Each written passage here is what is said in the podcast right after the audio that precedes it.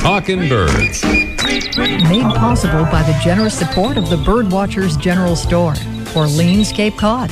birdwatchersgeneralstore.com and proudly sponsored by Ocean State Bird Club. We'd like to invite all of Ray's listeners to join us on one of our free upcoming walks at birding hotspots throughout Rhode Island. Explore the smallest state in the Union with the biggest variety of birds by visiting our website, www.oceanstatebirdclub.org, for more information. You can also follow us on Facebook. Find out all we have to offer birders with Ocean State Bird Club. Good morning. Welcome to our show, number 724. I'm not sure that's the right number. We're going to have to check that, but welcome anyway, and welcome to Bird Punk. Uh, no, that's not a new name for our show, uh, and it's not, as far as we know, the name of David Clapp's hair or clothing style. Uh, lack of hair or lack of clothing style. uh, we'll get a confirmation about that uh, uh, shortly. But meanwhile, as reported by Audubon.org, bird punk is kind of an amalgam of birding and punk rock. One of the movement's leaders is Tony Croasdale, who has a swallow tailed kite, belted kingfisher, scissor tailed flycatcher, greater racket tailed drongo, scarlet tanager, and three types of vultures tattooed on his legs, collarbone, and arms. Doesn't everybody? Uh, familiar, isn't it, David? he, uh, he says he started birding as a kid, and the music came at age 19 when he launched the vegan thrashcore band Rambo.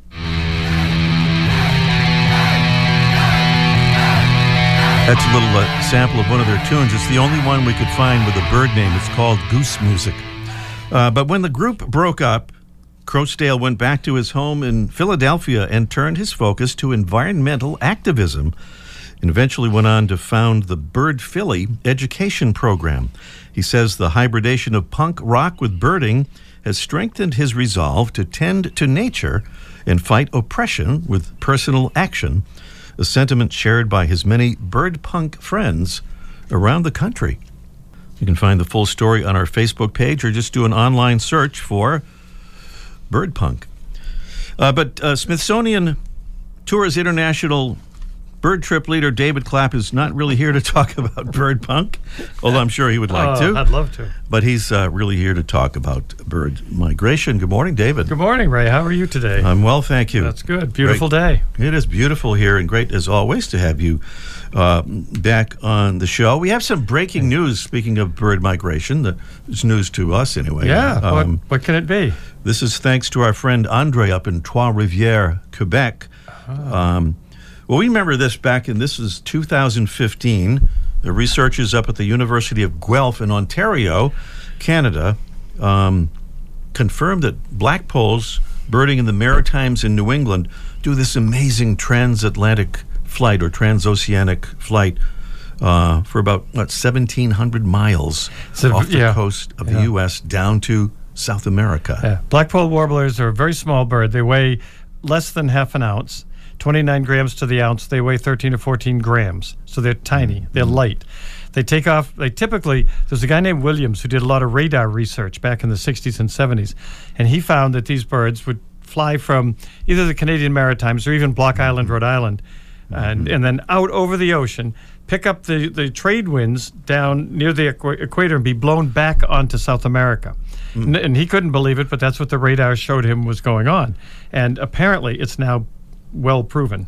Indeed. So the the news here, the breaking news is that same group of researchers has managed to track blackpolls from western Canada all the way across the continent where they rest and fatten up along the eastern shore of the U.S. and then, as David's just describing, traveling down there to their winter wintering grounds in Colombia, in Venezuela, and Brazil. And they use these tiny little geolocators, which are not really transmitters, right? These No, are- they're not yeah. transmitters. It's a light level recorder. It, it- you can take the rays of the light, rays of sunshine, and from it determine all kinds of things. You can determine uh, location. You can determine time of day. You can determine seasonality. You can determine surprisingly large number. It's it's actually the kind of instrument they use to measure movements of stars.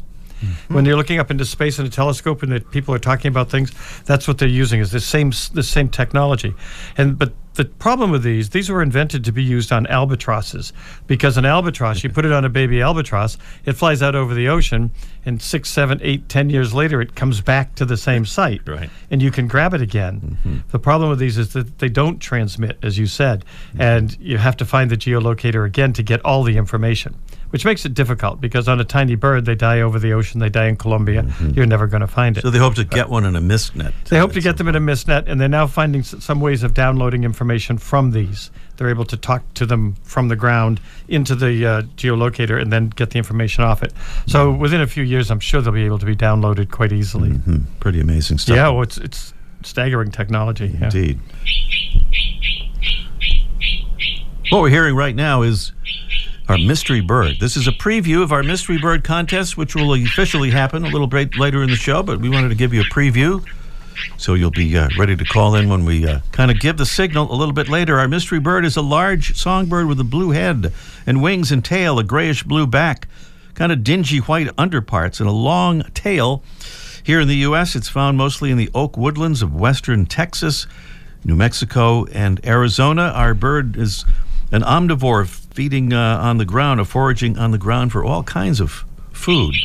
That's our preview of our mystery. It is. It's also a preview of my vacation. I will be in the location where this bird lives uh, in mid-April. And where would that be? That would, That be, oh, it, actually uh, the lovely Francis and I will be at Big Bend in Texas. all right.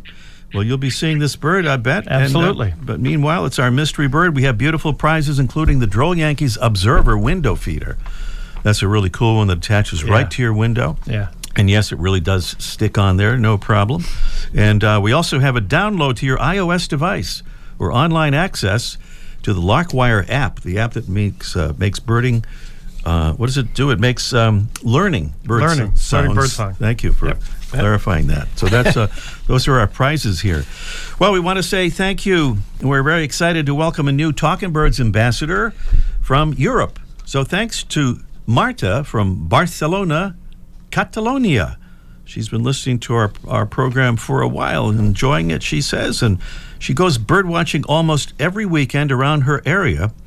She says around Barcelona there are some very interesting birding spots. She also says next to the Barcelona airport there's a wonderful wetland, so it's easy to combine a cultural trip with a bit of bird watching. Sounds like Logan Airport in, It, in it does. Logan Airport, a lot of places. Uh, you can get to very good birding close to the close to the airport because the airport protects a lot of land usually. Mm. So she's doing that in Barcelona. She says she was there last Sunday and there were several garganeys, Such a beautiful duck with a broad white crescent over the eye. A European bird, right, David? We It is- see it here sometimes. We see it occasionally, very rarely actually, but occasionally. Mm-hmm. Uh, yeah, it's not as pretty as our wood duck, but it's probably in the top ten of pretty ducks. Yeah. And far away from Marta is Carolyn Canterbury from Los Angeles, California, joining our ambassadors program. Thank you, Carolyn.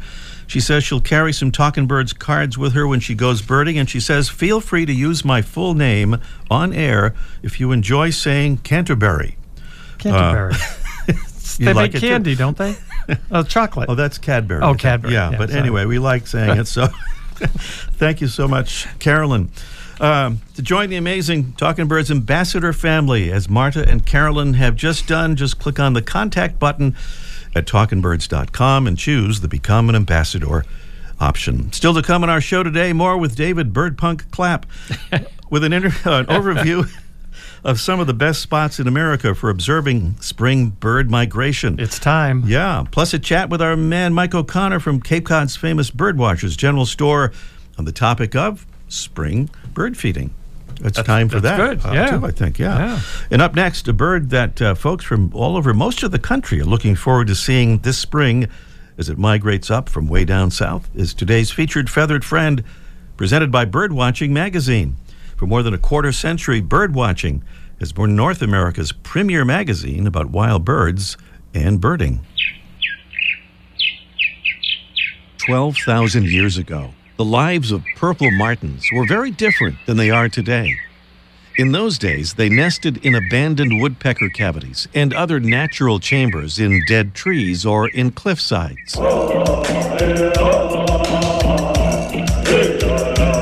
Native Americans began using natural gourds as nesting chambers for the birds when they discovered that the birds would come to their villages to nest. It's thought that this may have come about after a pair of martins tried nesting in a long handled dipper gourd hung near a pond by natives as a drinking utensil. 18th and 19th century documents suggest that these early Americans attracted martins to their villages because the birds functioned like scarecrows, chasing crows away from their corn patches and keeping vultures away from their meats and hides that were hung out to dry. The martins may also have served as a kind of alarm clock, since they begin singing so early and regularly in the morning, and as calendars, since every phase of their annual cycle, from arrival, territory establishment, nest building, egg laying, hatching, fledging, and departure, occurs on a regular and predictable schedule. They may even have been useful as the avian equivalent of watchdogs, since they're known for giving alarm calls when predators or strangers approach.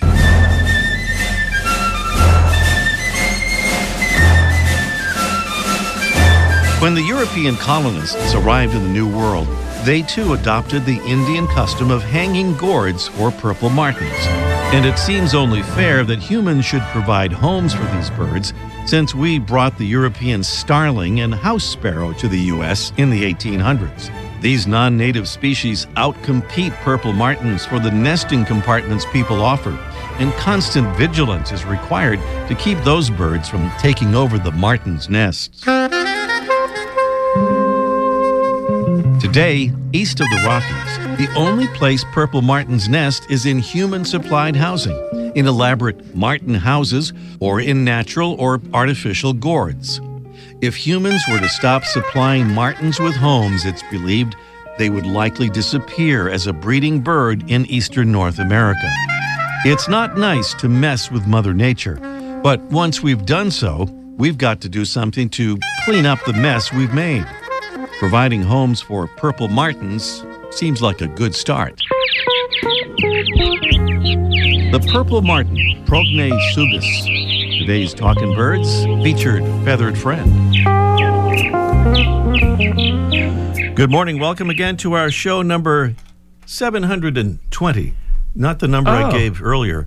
See, it's the 24th that we're doing the show live, and somehow that kind of found its way into the number of the show, but it's actually number 720. and you ah. thought you had missed a few. I, I did. I was Yeah. worried. Yeah. David David Clapp is our guest right here in the studio. He's an international tour leader for Smithsonian Migrations, uh, or Smithsonian Tours. Sorry, but uh, we're talking about Smithsonian Journeys was the official name. the, that's exactly what I said. Smithsonian Journeys. Journeys, that's Thank right, You. yeah, Thank you very yep. much. Okay, but we're talking about spring migration, and uh, there are some really special places to look for birds in spring migration. You could travel to these places, but um, some of them may be quite near to you because we picked out a bunch from different parts of the country, from the Yep. East Coast, West Coast, down South, Midwest, and so on.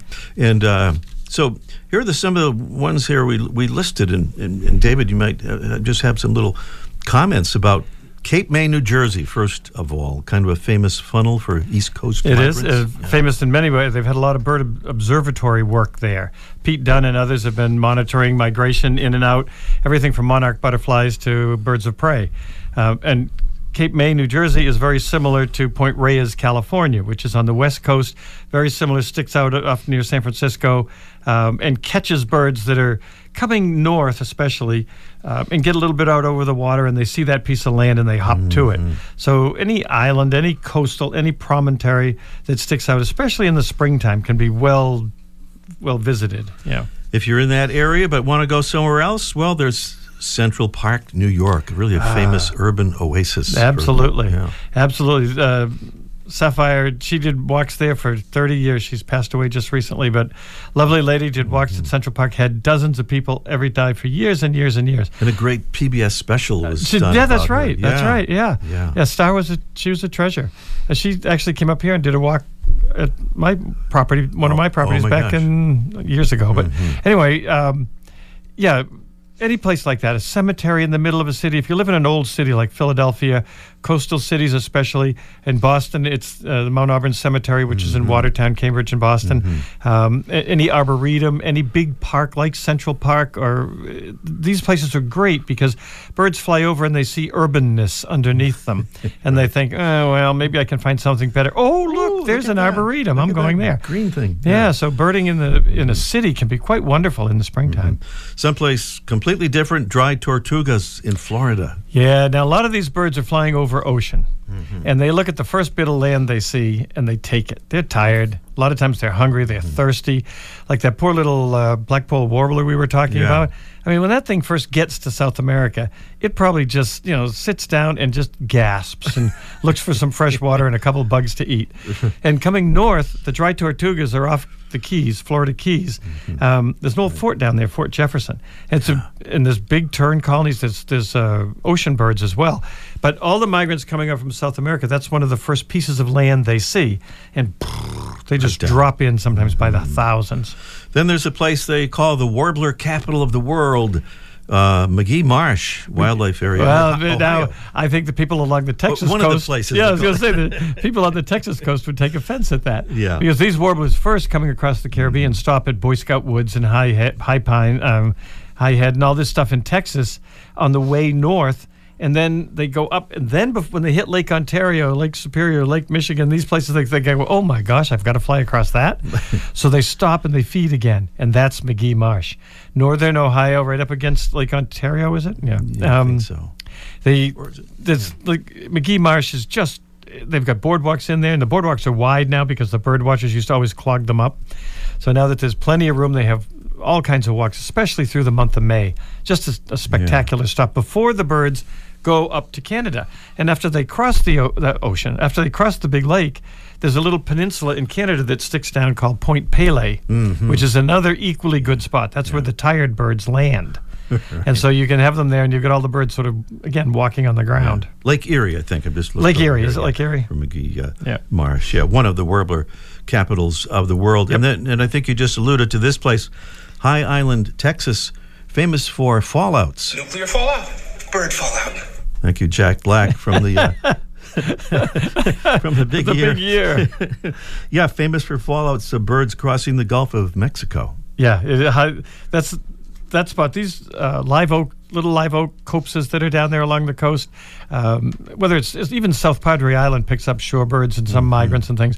But the wooded, the little brushy wooded spots don't need to be very large, but as long as they're on that Texas coast, boy, they can be good. Mm-hmm. Be One really other good. place, David, that you mentioned uh, just a minute ago, Point Reyes National Seashore in California. It's said, or they claimed anyway, half of all North American species can be seen there. So, uh, yeah, well, it's it's certainly possible, especially over time. But um, it's it's a prominent, it's an appendix that sticks out a little bit. You know, it's a rocky mm-hmm. peninsula. Uh, it's got trees on it.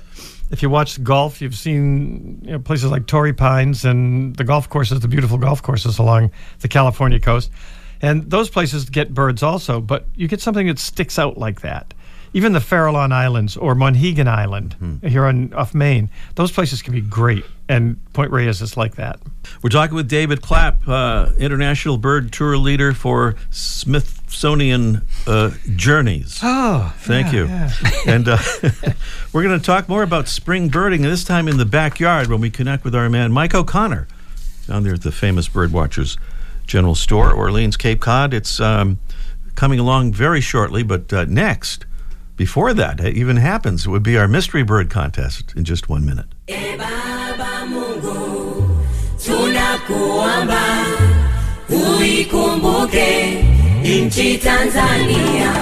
Tanzania hosts more than a thousand bird species. And on safari with Nasera Safaris, you'll see the birds and the big five. The lion, leopard, elephant, rhino, and Cape buffalo. That's Nasera Safaris founder and guide, Joseph Dunguru. And Nasera Safaris provides more, says co founder David Clapp. We offer customized safaris and mountain climbing adventures in Tanzania, Kenya, and Uganda, and gorilla trekking in both Uganda and Rwanda. Going on safari in Africa is an unforgettable experience, and there's no better way to do it than with Nasera Safaris. See their website for details naserasafaris.com. N A S E R A, Nasera Safaris. And there's the sound of our mystery bird. This is the actual contest now, so don't hesitate to give us a call and tell us what that bird is or take your guess. The special feature of the Mystery Bird contest is that you don't necessarily have to get the right answer to win, as long as somebody else doesn't get the right answer, because a drawing will determine our winner if there is no exact answer received. Clues about our bird a large songbird with a blue head and wings and tail, a grayish blue back, dingy white underparts, and a long tail. Here in the U.S., found mostly in the oak woodlands of West Texas, New Mexico, and Arizona. Our bird feeds by foraging on the ground for all kinds of food. It's an omnivore, and David Clapp will be seeing one of these birds very uh, well. What are the likelihood? Uh, what is the likelihood? I don't know how I'll, common. I'll see it. We'll see You'll it. see it Yeah, pretty, it's- it's- for sure. it'll be common. when he goes to uh, Big Bend in Big uh, Bend in West Texas, Southwest Texas, Southwest Texas. tucked inside a curve of the Rio Grande. All right, well, Oh, all yeah. right, partner. I have a cowboy hat. Uh, so 781-837 is uh, no, there's more to it. 781-837-4900 is the number to call. 781-837-4900 to uh, guess or tell us uh, the identity of our mystery bird. 781-837-4900. Meanwhile, Mike O'Connor, let's ask Mike live here in just one minute.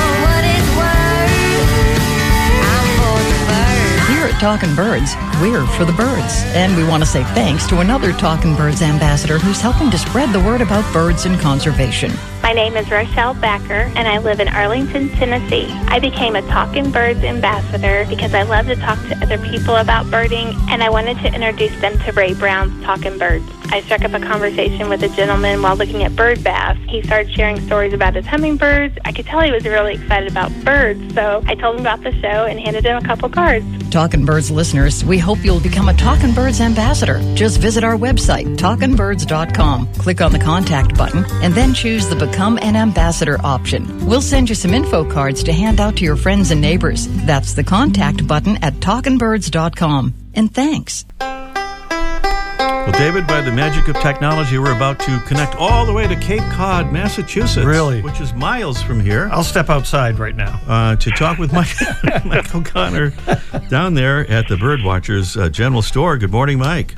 Uh, good morning, Ray, and good morning, Big Dave. Good morning, Michael. So we're talking. Hey, I hear you going to Texas. I am. I am. Can you give me any? on Ad- vacation. Now, going on vacation, does, shouldn't you have to get a job before you go on vacation? yeah, it's that's a right. lifetime of hard work. That's why I never go.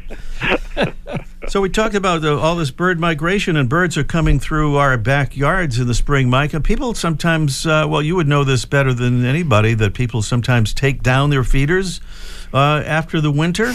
And uh, well, a lot of people do, but certainly not yet. I Yeah. mean, I mean, it's, we're having a nice day right now, but this is not the same March that we're used to. Remember last year we were hit with blizzard after blizzard in March, and I think other parts of the country had have had the what we had last year has it this year. Remember that bomb cyclone or whatever that name they made up went over in like Colorado just last weekend. So it's spring's a tough time for birds. The plants really haven't come out yet, and the bugs haven't popped out yet. So I would continue feeding birds, and I've said this before on, on your show. But if I was going to feed birds, it would be in the spring, especially as it's April turns into May, because this is when birds are uh, coming up from the south, and you might get some more unusual birds. Here at the big deals like an indigo bunting or a blue grosbeak or here even um, rose-breasted grosbeaks are a big deal in our part of the world. But wherever you are birds are moving and you might get a chance to get an odd or unusual bird. So if you're going to if you're going to feed birds I would do it spring and especially into the late spring. And then when June hits and all the bugs stop popping up then if you want to shut it down you don't have to but if you want to do it then that would be a good time to do it And we're going to see a lot of birds here in the New England area very soon. David was talking about Yeah. those uh, purple martins that we uh, we we featured a little while ago. Purple martins. I've had a lot of purple finches as well. There were sandhill cranes reported yesterday. Over in Scituate, Dennis has uh, four fox sparrows at his feeder right today. I mean, stuff is happening. Right, right. That's what's what's nice about feeders is a lot of people don't aren't as active as as, as you are, David, with all your mountain climbing and, and all that. but, but, but, but a lot of people just depend on their backyard, and I, and I say this a lot, but. If you're going to have a feeder, have it where you can see it and pay attention to it, whether it's in your your office window, your den window, or your kitchen window, where you look out a lot, and you'll see different things. Like, uh, didn't you have a lot of uh, siskins this year? Lots, lots of siskins. Yeah. Yeah, right. I didn't have a one, but I looked out every day. Well, they know, wanted to go to your house, but I told them not to. I don't know where you buy your seed, David, but it be magical. I, be- I better break this up here, I think. Thank you, Mike. Talk to you next week. Okay, I see you two later. Yeah, bye, Mike.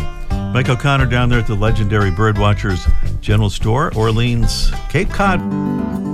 For over a quarter century, Birdwatching Magazine has been North America's premier magazine about wild birds and birding. Regular contributors include expert birders and authors such as Kenn Kaufman, David Sibley, Pete Dunne, Laura Erickson, and others. Learn more at birdwatchingdaily.com. We're back here at the Mystery Bird Contest. Trying to identify this bird that David expects to be seeing at uh, Big Bend. Uh, what's the full name? It's Big National, Bend Big Bend National Park. National That's- Park. That's right, the whole name. Sure, Big Bend National Park there in uh, Southwest uh, Texas. So is it right by the curve of the Rio Grande? Is that? Uh, It's it's in the western part. Of, there's a big bend in the Rio Grande right there, and it tucks in there. does that have anything to do with the name? Uh, Yeah. Oh, do you think that's it? I never never thought of that. We'll look that up. okay, mystery bird contest. Can you identify this uh, mystery bird? A large songbird with a blue head, wings, and tail, a grayish blue back, dingy white underparts, and a long tail. Found mostly there in West Texas, New Mexico, and Arizona. And we have a call, David, from uh, Carol, who is in Austin, Ah, the ba- Texas. the bat capital of the world. I didn't know that. Oh The yeah, bat capital yeah. of- Austin's lovely. Yeah, they make the for National League and American League. Or No, no, just- no, oh. no. I mean bats like flying around eating bugs. So those bats, the little brown ones. Okay. Carol will Yeah, tell. well, Carol will tell us. Yeah, Carol will explain it all. Good morning, Carol. Good morning. Good morning. Welcome, uh, welcome to the show, Carol. Have Thank you been you. listening for a while, or how did you find our show? Yeah, we started listening to you on podcast, so we just found you on the on the actual radio On actual this morning. On actual radio. Okay. On actual radio. Oh, all right. You'll yeah, to we didn't know what time you were on. Yeah. You'll have to Check it out explain that to us after the Yeah, show because we don't have any exactly. No, I. I have trouble there. getting the tubes for them. Uh, anyway, let's see. Uh, so, uh, Carolyn, you, uh, Carol, you heard our clues for the mystery bird, and you say uh, what about that? Uh, I think it's. A, I think it might be a scrub jay. A scrub jay. Oh, we better play that because it's very close. Oh darn! Yeah, She's on the right. right on the right. She's on the right, the right genus. right yeah, on the there. right genus. Yeah. That's Yeah. good. I saw Austin. I thought she'd get it right off the bat. Oh, Bat. But it's yeah. Use that off the bat. bat Off the bat. Yeah. That's, yeah. All right, Carol. Thank you so much. Try us again. All right. All right. Yeah. Carol, uh, taking a, giving us a, a what we call a top quality guess there Yep. of a scrub jay. And uh, who's next? Uh, Catherine, I think maybe and uh, Delhi. My mother grew up in Delhi. New York. Wow. Yeah. Good morning, Catherine. Hello. Hello, Catherine. Did you know Hi that Dave, there. Did you know that David's mother grew up in Delhi? What was her name? Uh, Judd, Judd and Lord. The Judds were Oh, Delhi, Walton, all through there. The place Oh. called Barber Brook, which is now underneath the Cannonsville Reservoir. Sorry to interrupt, but give us your Oh. give us your guess Oh, yes. quickly, Catherine, Sorry. because we're almost out of time Oh, here. okay. Well, okay. um, if it's not the scrub jay, what about a Steller's jay? Oh, stellar. No. One more. Not a Steller's Jay. I don't see anybody up there with the right answer, Tim. Am I correct? Tim, could you do a drawing there and determine the winner so we can ha- we can have a winner even though we didn't get the exact answer that we were looking for, which uh, is um, uh, what was it again? Oh yeah, it was the Mexican, Mexican jay, which is very scrub jay The like. Mexican jay, and Tim is pointing to the sign that says Carol from Austin, Austin, Texas, Texas. is declared our winner. Yay. All right. We have got to wrap it up here. Next week, the amazing Laura Erickson will be our Oh. guest. Yes, she's incredible. Writer of 11 bird books, Yep. among many other things. David, thank you Yep. so much. Always a pleasure, for being Ray. Thank with you. us. David Clapp. I'm Ray Brown. See you next week.